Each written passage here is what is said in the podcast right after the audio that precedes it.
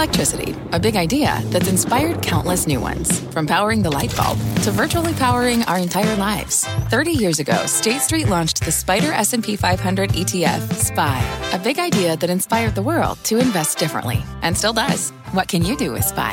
Before investing, consider the fund's investment objectives, risks, charges, and expenses. Visit ssga.com for a prospectus containing this and other information. Read it carefully before investing. SPY is subject to risks similar to those of stocks. All ETFs are subject to risk, including possible loss of principal. Alps Distributors, Inc. Distributor. Market insight and analysis. You're listening to the opening bell of CNBC Squawk on the Street.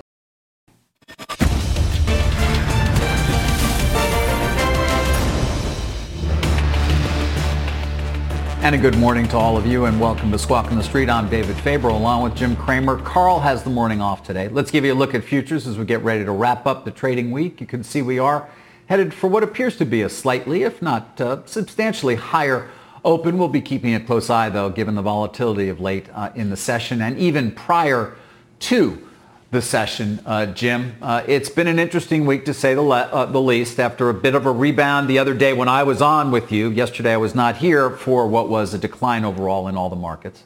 Well, you know what, David? I, I think that we're in a new era of volatility. I, I, every single time we get a, an up opening, people say, okay, well, I guess that sell-off's over. And when we get the pronounced sell-off, people say, you know what, this sell-off is going to go on for for ages. I urge people to step back and just recognize, you know what, we're in a period where there's uh, a lot of vacuum. Uh, a lot of people trying to buy when it's going up, a lot of people trying to sell when it's going down, and just interpret that as just being enthusiasm, greed, and then fear, uh, and accept it that it's here to stay because it's really the undercurrent be- behind these moves.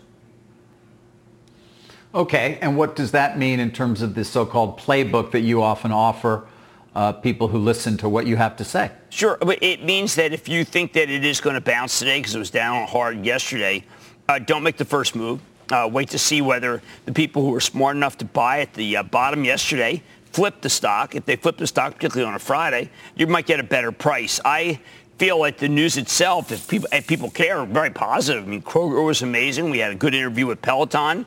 Uh, Oracle was really good. No one's talking about it. They should be because it was an exceptional quarter. So you've got the backdrop of good earnings, uh, backdrop of uh, okay macro. But what I, I am most concerned about is just people, just these, I, I know I'm going to call them newbies, uh, not having any experience with the market going down and as it they are accelerants on the way down instead of picking at things that might be attractive. So that does change the coloration of this market. David Kostin out with an incredible note, by the way, David, about how if you yeah. think that you're diversified and you're diversified mutual fund, you're not because of this concentration. A really thoughtful note, got it at 10.30, eh, about 10 o'clock last night in second quarter of the game. And it is very, very thoughtful because, and you know, he's a thoughtful analyst at Goldman because we really are lacking in diversification. We've got two markets. We have tech and we have everything else. And tech is too big versus everything else. It is shocking sometimes, and it's a point we've made many times over these last few months as well, just in terms of the lack of diversification even in the S&P 500, Jim. And I know many of the people we have on air have also made the same point of so many of the stocks that have been down and down substantially, and yet you look at the index because it is so heavily weighted towards five or six enormously capitalized names, and it's moved a lot higher, or a decent amount higher, not a lot higher, not like the NASDAQ. Well, we've got to find out. We've got a fulcrum moment here, David. We've got Jamie Dimon saying come back to work. Will it work? I had nCino. Now, this is a little company, maybe people don't know, but it makes uh, banking software f- uh, for the cloud. And they're saying, you know what? They may think that Jamie Dimon has the sway here, but Jamie is giving you that the uh, that little, but could be end up being big hole that if you're uh, with your kids or if you're part of a protected class, you don't have to come. But what I think has happened is David's not going to go back that way. Yes, there is. There are training people who have to come in. But when you see the software that people have to work at home, when you see the productivity, when you see how little time is spent versus an hour and a half on a on the tube going to Canary Wharf, you know that as much as Jamie may want people back, uh, work at home is the driver of tech, and it's not going away. No, it's not. Uh, you're referring, of course, to uh, the story in the journal, and we can confirm that as well. But you know, when you're on a trading floor, when you still gain a benefit from knowing what your colleagues know in a real-time way by yelling at them uh, or being able to walk over them. There is a benefit to that. Jim. And by the way, there's a benefit to being in person with your colleagues generally, particularly if you are somebody who is younger, trying to get acculturated at a particular company or corporation, uh, and trying to get ahead. I mean, I think, you know, we haven't accounted for all those things, although as we've said many times, there is going to be a percentage long after this that chooses to stay home and the bosses are not going to have a problem with that. Well, you're right. Look, I was a teacher at Goldman. I would teach on Friday night. I particularly like to teach from uh, Friday night from 8 to 11 p.m. Uh, and then gave a quiz at the end of 11 and, of course, published the names of the people who finished bottom five on Monday because that was the way I like to handle things. That was pre-Jimmy Chill. But it, there's no way you can know anybody in your team unless you're there. And by doing it in Zoom, you can hide behind Zoom, David. It's incredible. I'm not saying yes. it's Zoom like your yes. little box in the right, and you can be. But at the same time, I mean, you can be reading the sports pages. Uh, so I, I agree with you. It's important to come back. But David, the subway, they just discovered the concept of the mask. Uh, I, I think there are a lot of people who are readjusting their lives. Do you think Michael Corbat resigned yesterday solely because it was the day to name Ms. Fraser the CEO? I think there's a lot of soul searching going on, and we're not supposed to be soul searchers. He is 60 years old, Mike. Uh, I think people, uh, Kelly Kramer, the fabulous CFO at Cisco, leaving. Why? Well, it's time. David, they're soul searching from, from people who we thought were soulless. And that and they're not. And what that also means is no one wants to die getting to work. And I, I look, I love the idea that we've suppressed numbers, but how many times do I have to hear cold and flu season? I don't want to get in the subway cold and flu season to get back to work. Uh, which may mean that we're not going to be at the New York Stock Exchange for some time, uh, Jim, unless where I'm we going. figure out a different way to get there. Yep. Uh, although we can, I think, imagine all being together fairly soon in the studio, as you and I have been, of course, and will be uh, more and more often in the days to come. I mean, it is a slow but potentially steady return, though, in some way. I, I you know, we'll be curious to see what percentage of the workforce does really return when asked to. How many right. people say, well, I just don't feel comfortable with that and how the companies respond over time? Or are we just really going to all have to wait until there truly is a vaccine? Well, look, I think we have an analog here. Look at Peloton. The numbers from Peloton are unbelievable. And the, the CEO was on uh, earlier. I mean, when you look at it, he likes to uh, measure it by. He's got some very good metrics. He likes to measure it by uh, the the number of the number of, of, actual workouts, which is extraordinary. Uh, they have the they do have the flywheel going. Seven uh, seventy six point eight million workouts, three hundred thirty two percent year over year. Why do I mention Peloton? Because when people stay in their uh, home, they like this is what they yes. do. And, and David, the gyms and the restaurants they just may be things of the past. I mean, they don't work. Oh man, you are really. I mean, it's a it is a hard enough day as it is, Jim, without having to listen to you tell me that restaurants may be a thing of the past. Come well, on. I look at the P and L. Come on, they're not. I look at the P and L. They're I mean, not. I know. I know, but the day is going to come when this is over and people are going to want to eat out more than ever. In fact, I'm eating out all the time outdoors. So, uh, well, and hopefully there'll be Good nice big heaters and maybe we can keep going. Try to get heaters. But I, I, I don't say that. No, look, I did look, you? Uh, yeah, oh yeah. I mean, but I my P and L is such that uh, I got to be Stan Druckenmiller or Dave Tepper. I mean, honestly. No, of course, I understand. It got to be incredibly frustrating to be the owner of one of these establishments, and it is a life-threatening, so to speak, situation for your business, including, I would assume, yours. Yes, I mean, I don't want to ask people. I don't want to take people's temperature when they go in. I, I, I own a bar. You're not supposed to sit at the bar. Well, okay, what do I, what do, I do? Um, hi. Um, I have, I had 17 tables. Now I got uh, uh, uh, uh, three tables. Yeah, but my costs are the exact same. I mean, what kind of business is that? Yeah. Uh, and look, I, I have the luxury of making it so it's a labor of love. There are millions who don't have that. And those are the people who want this bill passed or want something from Washington. Right. And that's David Washington's a and bust. We, we seem, yes, we seem to get closer and closer to nothing the skinny offering uh, made by McConnell didn't even get out of the Senate. Yeah. Uh, I, you know, it just, I mean, here we are. It's weeks later. It's weeks now since we had Mnuchin on and Pelosi on that day. Remember, Jim? Uh, obviously, you remember we sure. were together on that day, and uh, nowhere. I don't know. The chief of staff uh, seemed to, as he called himself, what he called him, the skunk, skunk at the party. He, he scuttled a deal that I think yeah. uh, might look. Who knows who benefits from it? I don't like politics. I do like the idea that unemployment keep going down because that's the strength of what can happen.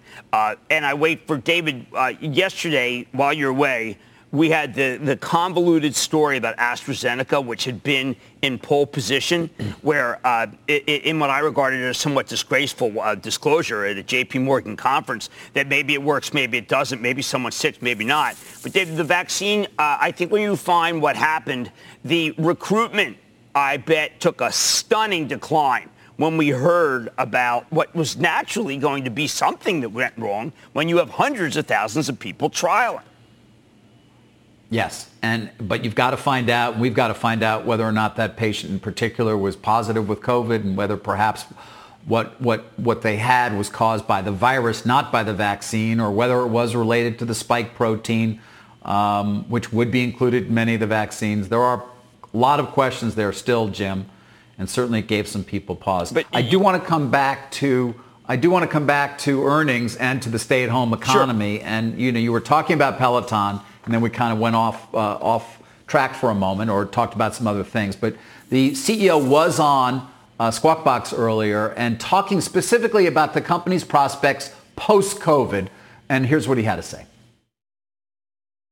We believe what's happening here is a, is a secular move from uh, working out at a, at a different location into the home. When you have a choice of working out at home with fantastic instructors, with a very supportive community, with the incredible, incredible gamified and networked software, um, and the best hardware now in the world, um, you know, why would you travel? So we think that post-COVID, this is still an incredible growth story. I, I, assume Zoom would tell you the same thing in a yes. different realm, but similar. Zoom, by the way, uh, integral to the exciting story last night in Oracle that we'll get to. Planet Fitness down 22%. Uh, what does that tell you? Uh, it's uh, Planet Fitness is probably the one that's going to be a survivor. Most of these companies are very thinly capitalized, lots of mom and pop gyms. I also point out David stay at home Kroger last night. Uh, Kroger this morning reported a very good quarter. Now it's not good enough because uh, they only did same-store sales of plus 14%. Uh, when uh, Rodney McMullen comes on uh, later this morning, I think people are going to be quite excited about the Kroger story. Uh, right now, not running enough, and there are always people who say, "How could it not be?" Oh, I'm sorry, he's coming on Oh, because Sarah, Sarah has a close relationship with Rodney. That's fantastic. Sarah Eisen. But uh, yes. I like, you know, we had Kroger yes. that was good. We had Oracle that was really good. We had Chewy that may not be good enough. We had Peloton that was in crazy, that just I, I, am crazy about, even as I, my wife no longer has it as a clothes rack. Uh, and, and, then we have good number, uh, good stories, uh, Domino's, good stories, uh, Chipotle. Uh, so we are filled with positive research and positive earnings today on a slow Friday. That does color things quite a bit. The the skunk in the party, to use Meadows' term, is is Nikola, and we have to do more work on Nikola because um, we can talk. We can we can talk a bit about that later. I, I, let's get to Oracle though, because I usually do have a good read on that. You know, it's a company that you've followed pretty closely, Jim. Uh, and it was it was a seemingly strong quarter. Safra Catz obviously on the call saying any number of things, and, and Larry Ellison as well about their unique position in the cloud market, the only cloud vendor that competes in both the enterprise applications market, SaaS, and infrastructure as a service market as well. What's your take on the quarter, Jim? Look, it was real good. I mean, they generate, they just make a lot of money at 4.2%, 4.2 billion operating income uh, up 8%. The margins, David, 45%. That's up 300 basis points. Means tremendous, tremendous money. The, the uh, Oracle Cloud. Let, us talk about that. Uh, obviously, Ellison's very proud of it, but he's talking about going up uh, and doing well against Amazon, Microsoft, and Google. Uh, hardware was was a positive this time. That was an Exadata acquisition. Licenses up eight uh, versus a consensus of an actual decline. Revenue acceleration to plus two.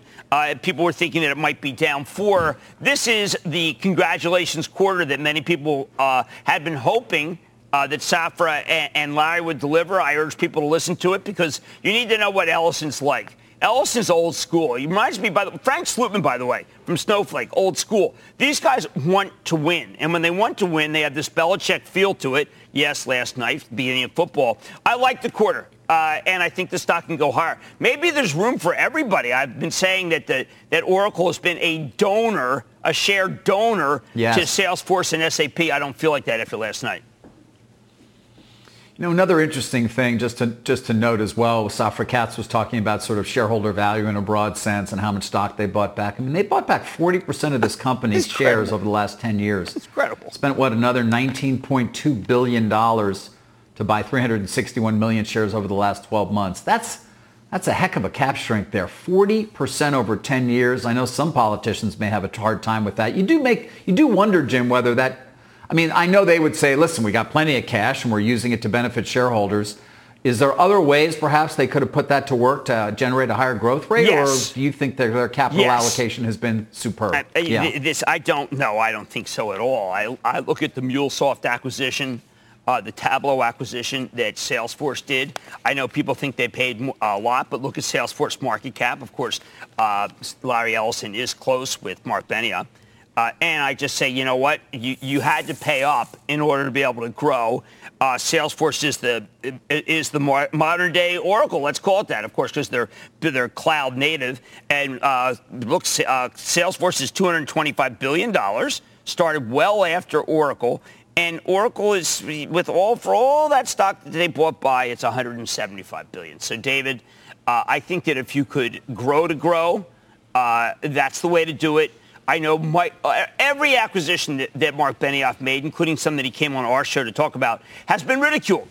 But look at that. Look at the run that Right. stock has had. And those acquisitions have been integral to building a suite of product that has made it so it's an unassailable choice with amazing numbers. I mean, Oracle's got these low sing, uh, single-digit growth numbers and mid-single digit. You know, we're talking about double-digit you know, 20s for, for. Salesforce. This is a market, to your point, that rewards growth more than anything else. Indeed. It's great to maybe shrink the number of shares outstanding and, you know, get your EPS up, but maybe better off just generating a higher top line, Jim, to your point.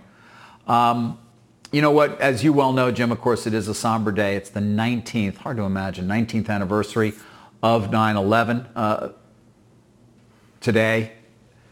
And uh, it's a day of remembrance. Of course, ceremonies underway here in New York, at the Pentagon, as well as in Shanksville, Pennsylvania this morning. When we return, the NYSE and the NASDAQ are both going to observe a moment of silence. Stay with us. What's on the horizon for financial markets? At PGIM, it's a question that over 1,400 investment professionals relentlessly research in pursuit of your long-term goals. Specialized across asset classes, but united in collaboration, our teams provide global and local expertise. Our investments shape tomorrow, today. Pursue your tomorrow with PGIM, a leading global asset manager.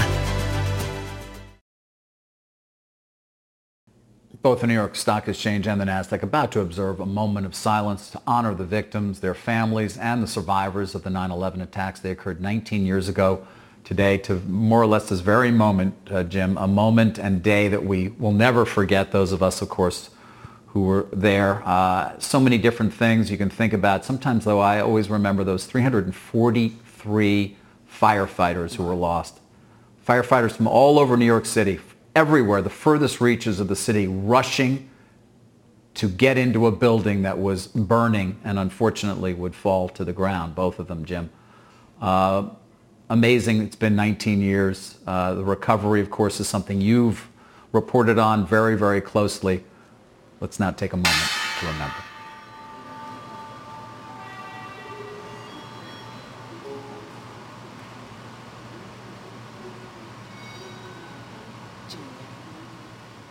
Gerard J. Coppola. Joseph Albert Corbett. John J. Corcoran III.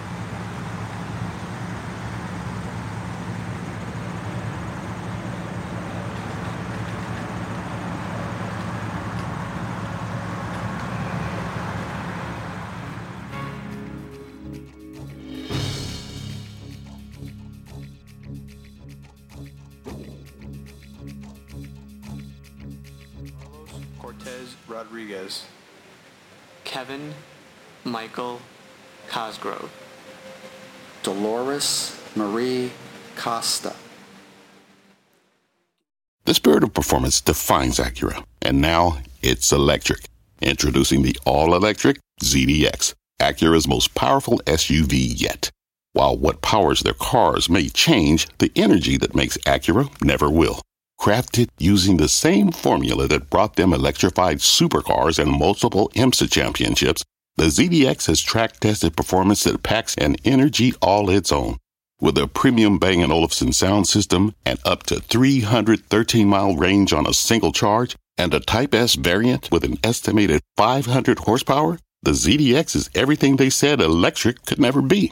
It was built with the driver in mind, just like Acura's been doing since the beginning. We could talk all day, but the only way to experience this electric performance is to drive it yourself. Unlock the energy and order yours at Acura.com. Let's get straight to the point. You want to grow your portfolio to fight rising costs of inflation or pay off your debt, or anything standing in the way of you and financial freedom, right? Yahoo Finance, our sponsor today, can help. For more than 25 years, Yahoo Finance has been helping great investors like you. Whether you're a seasoned investor or just looking for tips, Yahoo Finance makes it super easy by putting all the tools and data you need in one spot. Yahoo Finance takes a holistic look at the financial news cycle, including breaking news, original editorial perspectives, analyst ratings, independent research, customizable charts, and more. You can securely link your brokerage accounts for a unified view of your wealth, including 401k and other investments. That's how Yahoo Finance gives you insights and helps you take a look at your wealth in its entirety. That big picture perspective is what great investors need. For comprehensive financial news and analysis, visit the brand behind every great investor, yahoofinance.com, the number one financial destination. yahoofinance.com. That's yahoofinance.com. Welcome back. Domino's is on the menu for the Mad Dash. Jim? David, when you have a stock that's up 32%, you better be start real, real, uh, let's say, evidence if you're going to go from hold to buy right here. Cowen has it. Uh, Cowen's piece says that the now digital, 75% of 2020 sales are digital. Uh, that means you can do it by your cell phone. You can do it by, uh, by your uh, Apple Watch. Here's what I think is important to put into context what I'm saying and what Mnuchin should be listening to and what Pelosi should be listening to.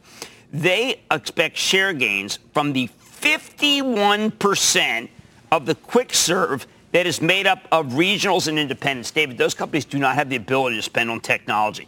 They are dinosaurs. Uh, Domino's is not. Domino's will crush them in the same way that, that Wingstop is crushing companies, in the same way that Brinker turning into Wings is crushing companies. You can't compete with Domino's Pizza, even if you get, because it's 926, I have to do it, say a 9.2 from uh, One Bite which uh, is, of course, another operation by the incredible David Portnoy. Yes. And, and you can't. And, and, because you can't compete with tech.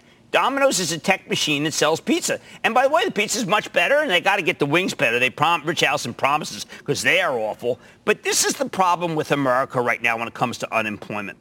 Domino's, Chipotle, uh, big number bump. They can spend on tech. The most that restaurants can spend on tech is bringing Square in. So let's watch it because uh, this is where unemployment hits, the rubber hits the road in the fact that Domino's is going to take, look at that, a gigantic amount of share. It's just happening So what's going to be left on our city streets? We won't have uh, we won't have our local pizza place. Nope. Um, we won't have any retailers. I guess we'll have Amazon mini warehouses Yes. taking over all the city blocks so they can deliver to us more quickly. Chipotle. Uh, I mean, digital eight, digital eight, everything. Yeah, well, uh, yes, that's the, the reason why Starbucks is going to do so well. They're going to take advantage of a lot of the uh, open spots and negotiate hard deals uh, with the real estate investment trusts that unfortunately own way too much real estate. You missed a lot going on there uh, with Simon Properties in Brookfield. David, here's what I think happens. You got to go back in time to when you and I were younger, where there were a couple of restaurants. I worked at the uh, uh, at, the Block and Cleaver, which of course we called the uh, Block and Cleavage, and, and it was a, a terrible restaurant. Mr. Fox uh, was I never really liked him. One time my father had a run with Mr. Fox. It was terrible because I was a dishwasher at 1 a.m. Never forgot that. And my father said, "He's not a dishwasher. He's a busboy." But these were the places that managed that will survive. Institutions. The, the, but you know what? That's, that, what happened yesterday, David? Century 21 21. where we first Yep, got our Century shirts, 21. where we first got our belts, gone. Century 21, an institution. And that's what America has to be thinking about. So what do we have to go? I mean, it was okay. Look, I remember it was years ago they took out Moe Ginsburg. But Century 21? David, that's what you did when you started work. By the way, it was right near us at the exchange. I would still stop by there looking for uh, looking for some bargains. They had Uh, good shoes. Yeah, of course. I- I once Uh, had a it was fight over a shirt. I think. I had a fight over a shirt there, Yeah. Zegna shirt, and they gave, they gave me a 25 $25 uh, gift uh, gift card when they heard about it. Uh, but this is a very important thing because these are the companies that can't make it, and, and you can look at retail and say Century Well- 21 had a pretty good franchise, but that's an independent It company. did, but I, you know, every any time I was in there, you would notice how many people were tourists, and of course, we know what's going on in cities like New York where Well, there there are no tourists at all. This is just a And tough time. that's- and we have a mayor, a by the way, I- who's anti-business and anti-police, and that's not exactly uh, a good setup. It's a very difficult time for New York, uh, and uh, while we will come back, it's not going to be without a good deal of hardship between now and then. David, As we take a look, though, not a lot comment of hardship if you're. No, I have to comment that Oracle What? is really, for the first time, Oracle's having a sustained move. It's going, look at that. It's an all-time high. This is much more of a bellwether right, for well- tech than people realize, okay? Yeah. Uh, well, we looked at, at the real-time exchange there, of course, saw that it was almost all green, as we do get an open here. But to your point, Oracle up over 6%. And when we talked through some of it earlier, they were talking about the fact that a Zoom even has become, right, or Huge prospect of becoming a much bigger customer. Yeah. No, it was a great call. Uh, I, you know, of course, we have to salute the late Mark Hurd. It did, it did a great job, got a lot of customers. But Larry Ellison is so back, uh, a- and he's ferocious as always, uh, competitive as always. Uh, I mentioned him. I mentioned Slootman from Snowflake because these are these guys are throwbacks. You got a couple of Belichick's, and then most of the people are, are like, hey, you know, I mean, we we'll go along, get along. But it is something. He his company is driving a lot of the tech move today. And then uh, we see the financials up. That will last what, David? Till what? 9:47. Uh, yes, usually that is a short-lived move that you refer to in the financials. Um, by the way, I think your buddy Slootman's going to be a billionaire. So is the CFO from this Snowflake IPO. Uh, not just the CEO. Usually you don't get that kind of a duo, both becoming billionaires on day one.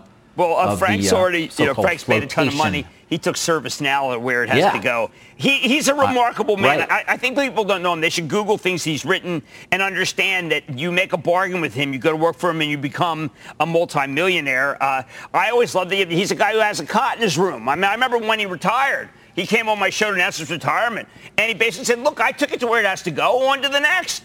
Uh, and, and he's great joy. Of course, Mark Benioff, big investor in the company. Uh, Berkshire Hathaway, big investor. It's interesting. It's going to be the next big thing that we're going to be talking about. Uh, now, if you go to try to understand it, everything is very, very difficult to understand Snowflake because it takes about 45 minutes per thing that they have on their website. And the chatbot does is really not that helpful. I so, sorry, Frank, unless you're a customer, which is probably what you care about. But this is the one that people, not Palantir. There's way too much discussion in Palantir, not way, not nearly enough about Snowflake, uh, a cloud-based company that, once again, this is what everyone's going to the cloud. And uh, Frank's figured it out again. Boy, I like him. All right. At some point, you're going to have to explain to me what Snowflake does. Uh, then uh, we'll we'll reserve that for another time, I guess, Okay. Jim. Hey, look, given it may take a while. David, biotech is rousing. It's rousing from its slumber. Look at that. And, you know, biotech, David, stands much more for antibody, with the you know, than than um, cure vaccine. We've stopped talking We'll take about it. biotech. We'll It's take amazing. a monoclonal antibody. We should be still talking about antivirals. We still should be talking about the monoclonal antibodies, particularly given the varying uh, estimates of when we really can hope to get a safe and effective vaccine into as many hands as possible or into as many arms as possible. Yeah, otherwise, you just we want to should be get talking it about last. them. Right, you want to get it last because Yeah. that's, you know, uh, it is funny that it is so hard to, for, to get everyone to enroll. And right now, Len Schleifer is doing his absolute best to get everyone who is sick or knows someone who's sick in the Regeneron trial. Uh, and I think that is such an important thing. But it is monoclonal antibody. Uh, you look, if you know someone who's gotten it, uh, this is the one to go to. Uh, and there's it's lost in the shuffle, David. There's so many, and they It need a lot of be. arms. And again, I'll I'll come back to Merck as well, you know, and Ken Frazier and what they're doing there, and Roger and Perlmutter, and, and you know, with their antiviral, they're in expanding phase two. They're they're in phase three, enrolling. I mean, these things are moving ahead, and they may end up being as, if not more important in some ways than the vaccine. I think they're going to be Again, much more just important. to reiterate, They'll if you have an oral antiviral that's available, when you get sick, first of all, you will be sick, so you will be inclined to take it, as opposed to a vaccine that some people may have some resistance to. We hope not. Um, and so these are going to be very important, and- it does deserve us continuing to pay close attention, Jim. Yeah, I hope that uh, they last- get updates. In you fact, know, I'd like thought- to get more of an update on, on the sorry. Merck effort. Yeah, I I do think that the No. market will fade here again because the people who uh, bought at the bell are, are flipping, and, and then you take a hard look at it. Uh, remember, September is a very tough month. Right. Uh, we, a lot of it is election oriented. And, uh, you know, hate him or like him, Trump is out there saying good things about the economy and the market. Uh, and and uh, Vice President Biden really doesn't address it other than uh, more taxes. Uh, we have an audience, obviously, that's very geared toward making money in the market. So uh, it, it could be that the vice president's an, an anathema. At the same time, I think there are a lot of us who are concerned that somebody's got to pay. We have we just spent a lot of money. We've spent a lot of money, and we have a widening, uh, continued widening gap between uh, the wealthy and not. In fact, the pandemic seems seems to only have exacerbated that, unfortunately. Well, I Uh, felt that Jim. last night Um, when I, I Restoration Hardware, now RH, uh, Gary Friedman, with numbers that were just extraordinary. Stocks up 80%. Uh, it, his stuff is not inexpensive, and it's for second home, and it's to turn uh, someone who moves from the urban to the suburban, who's uh, typically very wealthy, to be able to redo their place. And I think that Restoration Hardware, or now RH, is very much a tell of what is going on in this country, which is a rich richer. Uh, we're not. Yeah. You know, I'm not Lenin, although sometimes Uh, I do look like him. But it's important to note. You do. Yeah, well, listen, your point is well taken, and it's one we've been talking about, and it's only gotten worse, and it may be a reflective of our politics these days, which don't seem to be much about unity in any way. Jim, you mentioned the financials. There's sort of an already turnaround. You know, it is interesting to look at a Wells Fargo, 98 billion market cap. I think they have 266,000 employees. PayPal's market cap is what? Oh man, 200 and something billion. Yes. 23,000 employees. Kind of speaks to what we're talking about, doesn't it? In terms Ye- of just digital. Yeah. 223 billion is the market it, cap. it does seem that they got to build the culture up. Uh, I look, Charlie Scharf. Uh, it, it can be a miracle worker. He's the CEO of Wells Fargo, but miracles must occur. Uh, UBS raises it to neutral, uh, uh, but you know, David, it's not great. It's not great. Uh, Jim, I want to go to the Pentagon now. Of course, as we pointed, as people know, 19 years since the 9/11 attacks on our country, including, of course, at 9:37 a.m. that morning when flight uh, uh, American Airlines flight number 77 uh, hit the Pentagon. Present arms.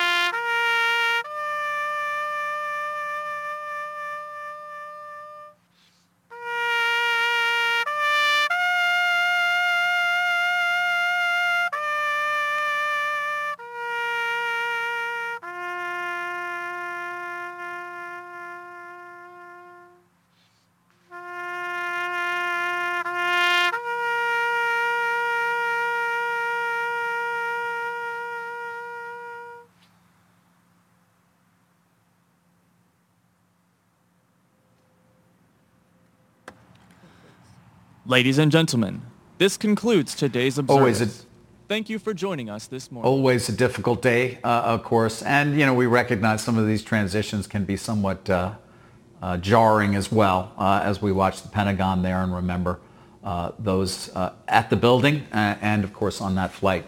Uh, Jim, we are going to get back now to talking stocks. You know, a few things that we've been following here as well. Uh, of course, uh, over the last few days, the fight over Tiffany, which has gotten very ugly very quickly, although it was brewing under the surface for quite some time. Not that much new. We saw the news yesterday. LVMH also going to file a lawsuit uh, in Delaware. Uh, Tiffany is seeking an expedited uh, expedited ruling so they can get moving on a trial very quickly. But so much of it will come down to that letter from the French government, whether or not it's an actual order. Is it a real order uh, or is it simply a request? You know, it has to be an actual order if it's going to be anything. It must be final, binding, non-appealable order. And then they're out. They're out of the merger agreement. Uh, barring that, it could be very interesting to see if this thing actually does get to a trial and whether Bernard Arnault would actually take the stand and what discovery we'll find. But uh, certainly no shortage of drama there, uh, Jim. As I know you've been focused on the underlying business and sure. certainly have questions about its sustainability. Well, uh, Gary Friedman, the CEO of RH, was talking about uh, about uh, LVMH and how brilliant they are. Arnault, how brilliant he is, and how much money you should be making if you're in luxury which does call into question, uh, is Tiffany too regional to New York? Uh, how has Tiffany not exploited its brand? Why aren't they making more money? And that's what I thought LVMH would be able to do. And uh, it is, uh, it, if we just focus on Tiffany for a moment, we have to ask, what are they doing wrong? Because, boy, the one area that has really held up is luxury spending. And they should be making more money, yeah. David. They're just not. Well, it is coming back, and they are going to be profitable in the current quarter. I think they've said that, of course, and they are going to show decent year over year, even, I think, Jim, uh, to their defense. That said, they're in malls, as you pointed out. Right. Not, not, a good place to be. Not a good place to be. No, and yet they still uh, have a great the guys brand. at LVMH are, yeah, they have a great brand. And then, man, are they ticked off about them paying the dividend. But they were allowed to pay the dividend. That was in the merger. They were allowed to do that. That was part of the merger consideration in a way. But man, it really seems to have well, gotten David, uh, Tiffany, uh, uh, how about Simon Properties?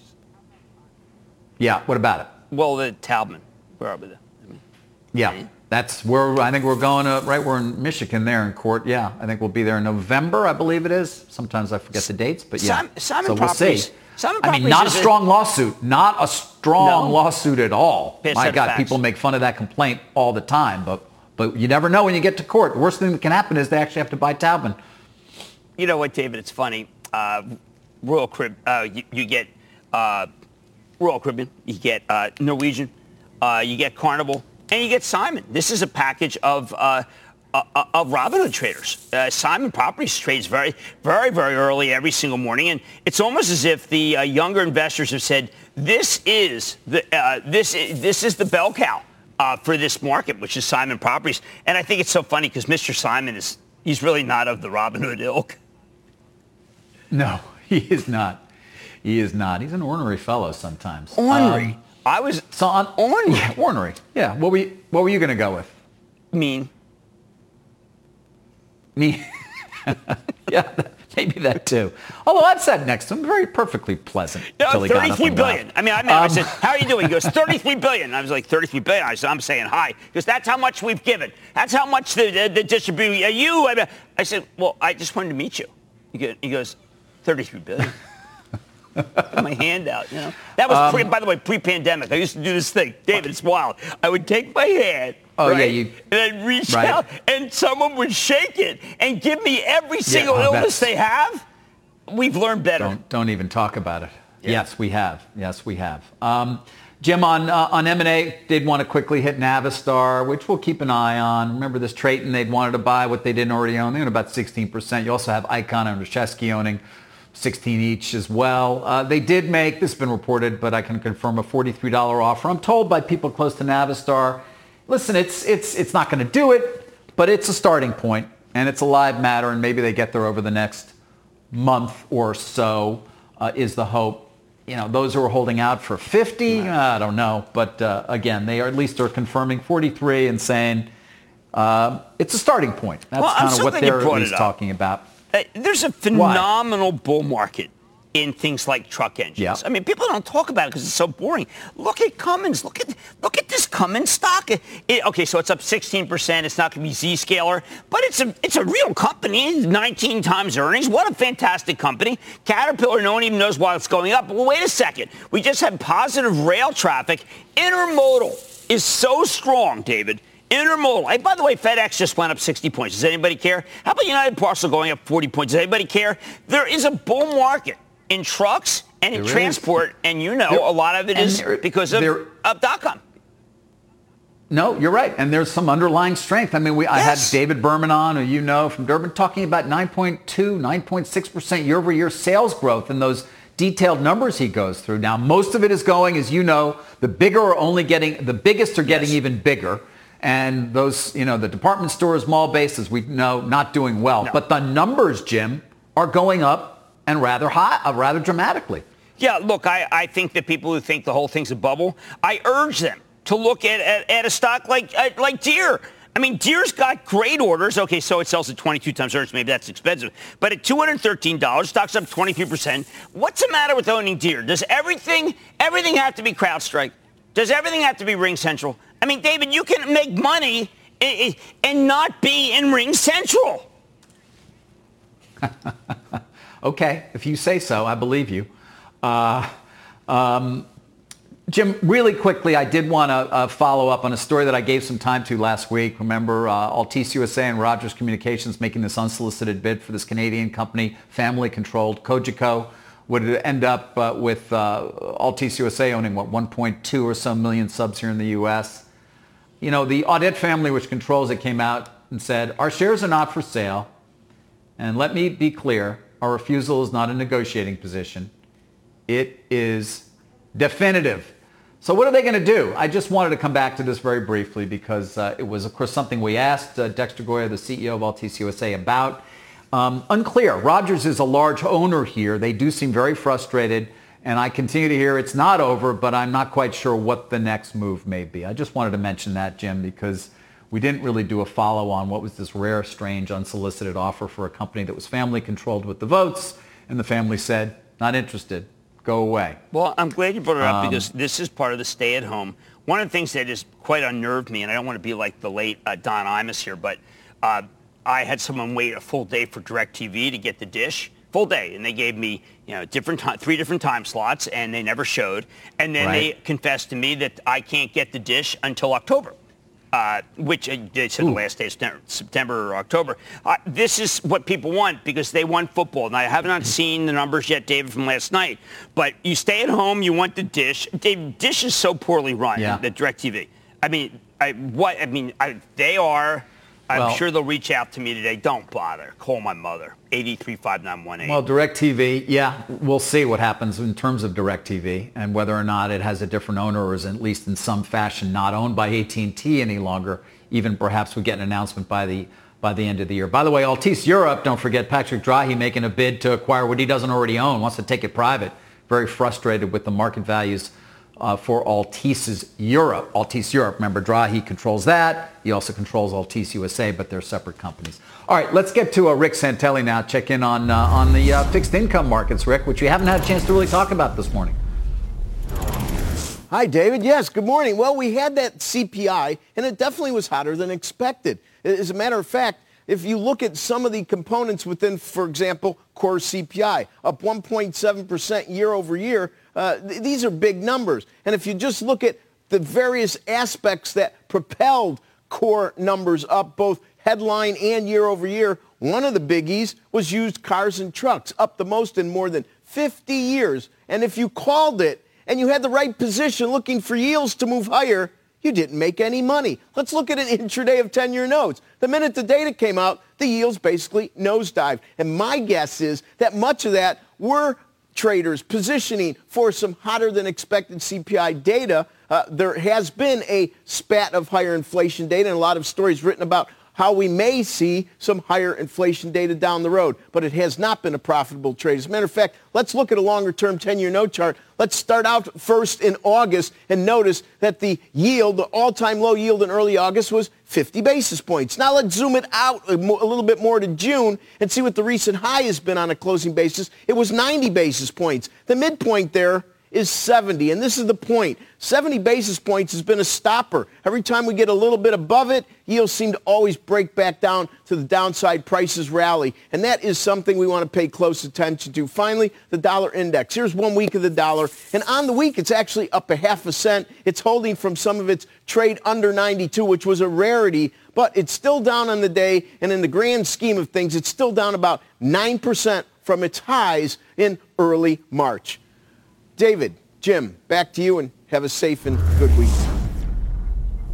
Thank you, uh, Rick Santelli. Um, with the bond report, of course, uh, markets are, uh, are up. And by the way, we're 49 minutes into this show, and we haven't mentioned Apple or Tesla. Both of them are higher after rough weeks. We're back right after this. TikTok is moving along. We'll see what happens. It'll either be closed up or they'll sell it. Uh, so we'll either close up TikTok in this country for security reasons or it'll be sold. I'm not extending deadlines, no. It's September 15th. There'll be no extension of the TikTok deadline. TikTok, man, it is uh, it is uh, coming close now, Jim, in terms of when that deadline is. You can look at a calendar to know that. The degree of difficulty, you know, in the Olympics, how there are certain things in right. gymnastics, another degree of difficulty, and your your your score is based on that. Man, the degree of difficulty of getting this deal done. I mean, between the Chinese and the potentially export restrictions on AI from that country and what's going on here in this country and how you'd have to take the code in, take a snapshot of it, have a year of updates, but it's not clear you can get it. Then what do you do and what's the value? Uh, not an easy thing. Not no, an easy thing at no, all. No, and everyone was trying to get Safra Catz and uh, Larry Ellison. Obviously, the undercurrent of the whole Oracle yes. call was is Oracle going to be involved? Uh, this has become a bit of a farce. Uh, uh Microsoft, of course, has the ability. They've got the code writers, but uh, this uh, fire fire sale of this asset, just because it's out of spite, basically, uh, is making is, is, causing a lot of uh, of rumblings. Walmart really wants this, David. I know, but Jim, you know, if this thing goes away on the 15th, there are going to be a lot of teenage girls and a lot of other people who are, who are going to be very uh, upset. I don't know what platform they'll go to. They may have to read books. That's not an insignificant they, thing. They may have to. Oh, they may no. have to read books, David. This is a crisis. Nobody. nobody Maybe I don't know. I mean, Tolstoy. Who's going to help them? Hemingway. I don't know what world you're living in. Tolstoy. Does he have a website? Does he have a Does he have an app? Tolstoy? Uh, he, he's a video. and he's Spotify. He's a, a, a podcast. He's okay. Yeah. Got it. Got it. All right, quick commercial break. Stay, stay with us. We really got to go, says our producer Chip. But we're coming right back. Let's take a look at the week's best performers thus far. You can see Oracle right up there given the move today after earnings, along with Tapestry, Hologic, Align Technology, and Bio-Rad Labs. Time for stop trading. RingCentral. This is a metaphor. Of course, this does uh, work at home, uh, play it on whatever, the whole deal. But David, they raised last night you know, I love this because I know that you like the fixed income market. They raised $600 million offering a zero coupon convertible senior note due 2026. David, if you want to know bubble, okay, it's that kind of offering. And I will exceed, I will accept that that is a bubble-licious offer. Maybe it had a low conversion premium. I don't know. Uh, well, I didn't you see know, it. up 52% yeah. conversion premium.